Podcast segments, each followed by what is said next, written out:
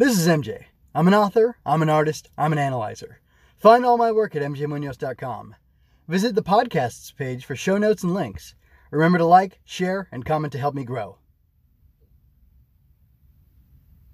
Welcome to my fully operational Star Wars analysis. This is uh, episode 49, and I am analyzing Star Wars The Bad Batch, episode 10, season 1, episode 10, or 110, or whatever you want to call it.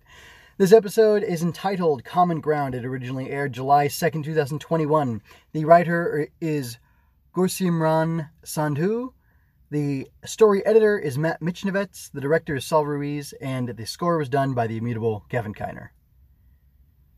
Starting off with the bad stuff, uh, it was kind of silly to me that Hunter had to be shown to be missing Omega by erroneously calling the droid Omega.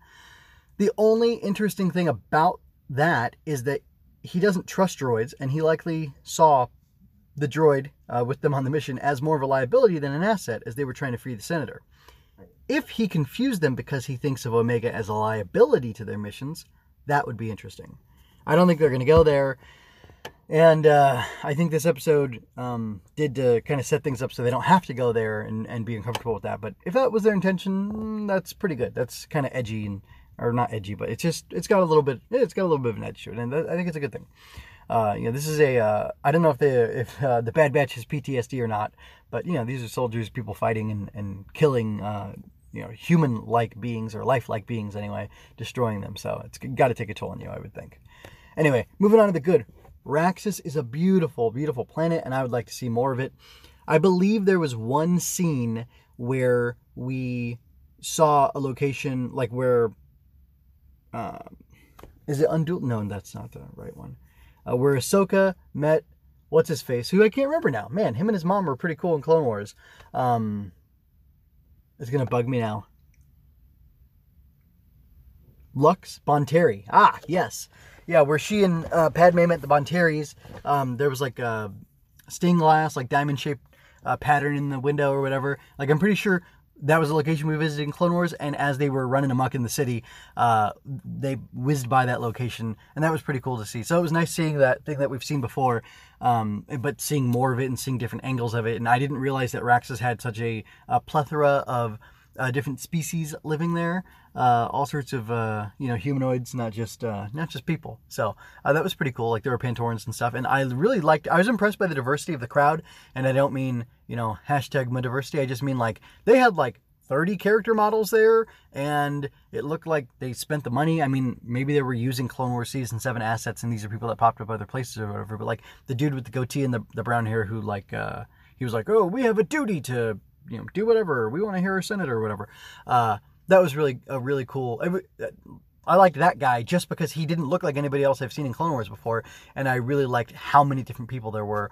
Uh, I find that really impressive, especially, um, well, other shows that other Star Wars 3D animation shows haven't quite had that uh, attention to detail or like budget maybe to uh, afford to do different things like that. And I'm I'm glad that they made it work here. However they did. I don't know if they were if they use tricks or if they uh, actually just got more money for it or whatever. But regardless, very good stuff. Uh, next good thing, as an Asian woman, I felt so happy to be represented by a brutal authoritarian in Captain Bragg. I can finally see myself in Star Wars. Which leads me to my next my next point. There's some kind of deep thing under the surface that I want to focus on. When Bragg responds, "That would be a first to the senator," uh, it is implying that she has tortured many people before with that interrogation droid. That's what I. That's how I read the situation. I, I don't know how else you could. I won't give in no matter what you do. That would be a first. Yeah. Okay. So what's that mean? That means you've done this before and it's worked to break people to, uh, you know, fold them to your or bend them to your will. Right. That has to be what it means. Yes. So, question: How long have the Bad Batch been on the run? Because they've been on the run since Order sixty six, Empire Day, when, um, when uh, you know, Palpatine's resolve was stronger than ever, and he transformed the Republic into the First Galactic Empire. So, how long has the Empire been operating? Can't be more than a year. Can't be more than a few months, I would think. Does this imply that Bragg was torturing people for the Republic? Or maybe as a private soldier in a planetary army? I don't know. We had those other, like, trooper cadets or whatever who were, who were not clones who seem to have been serving in a war. Um, we have from John Jackson Miller's fabulous novel, A New Dawn, we have uh, Skelly, who was in some sort of division where uh, of the Army of the Republic where they were tunneling, and he was a munitions expert, and there were other non clones who were involved. So there is a precedent um, for non clone soldiers, but does that mean that she was some sort of non clone uh, Army officer who was in charge of torturing people to get information out of them? If so, who was she torturing? Human members of the CIS? Uh, I don't think the Republic would have admitted to torturing separatists. Uh, and that would kind of be proving the separatist point for them, wouldn't it? So anyway, I wonder was this just a bit of sloppy writing, an ill thought out shorthand to make her seem capable and menacing? That could be the case. Uh, either way, it's frustrating, and I don't like it. And uh, I don't know. I that needs to be elucidated. Otherwise, I, I, I get is it just a simple plot hole? I don't know, but it really uh, it really bugged me because it doesn't make any sense. Um, yeah, it doesn't make any sense. Moving on my, to my speculation, I'd like to see Omega plan a mission and direct it. That would be neat to see. It could keep her out of danger, sort of doing uh, Overwatch for everybody, uh, but she would still be fully supporting the squad and their operations. So that, that would be pretty cool to see. I want her to be useful and feel useful and feel good about what she's doing and you know do something effective for the squad. That that's like the best outcome for everybody, I think. And here's my question Will we get to see a different side of the CIS in the show? Are good separatists like Senator Singh going to be are going to get connected to the rebellion and will the Bad Batch help with that? I'd like to know what you think about that. Moving on to my score for the episode, I am yeah, I'm just about to wrap this up. Uh, so Star Wars The Bad Batch 110 or episode 10 Common Ground was good overall. I like Cid uh, taking Omega under her wing a bit and pushing her to quit moping and do something with her life. That's an attitude more people should have, and I find it odd that this amoral lady has to be the one to give it to her. Uh, I bet, or I get that the Bad Batch isn't very adept at living because they were raised to do one thing, and now that they don't know what to fight for anymore, they are drifting. Having Omega there to force them to grow up is unexpected.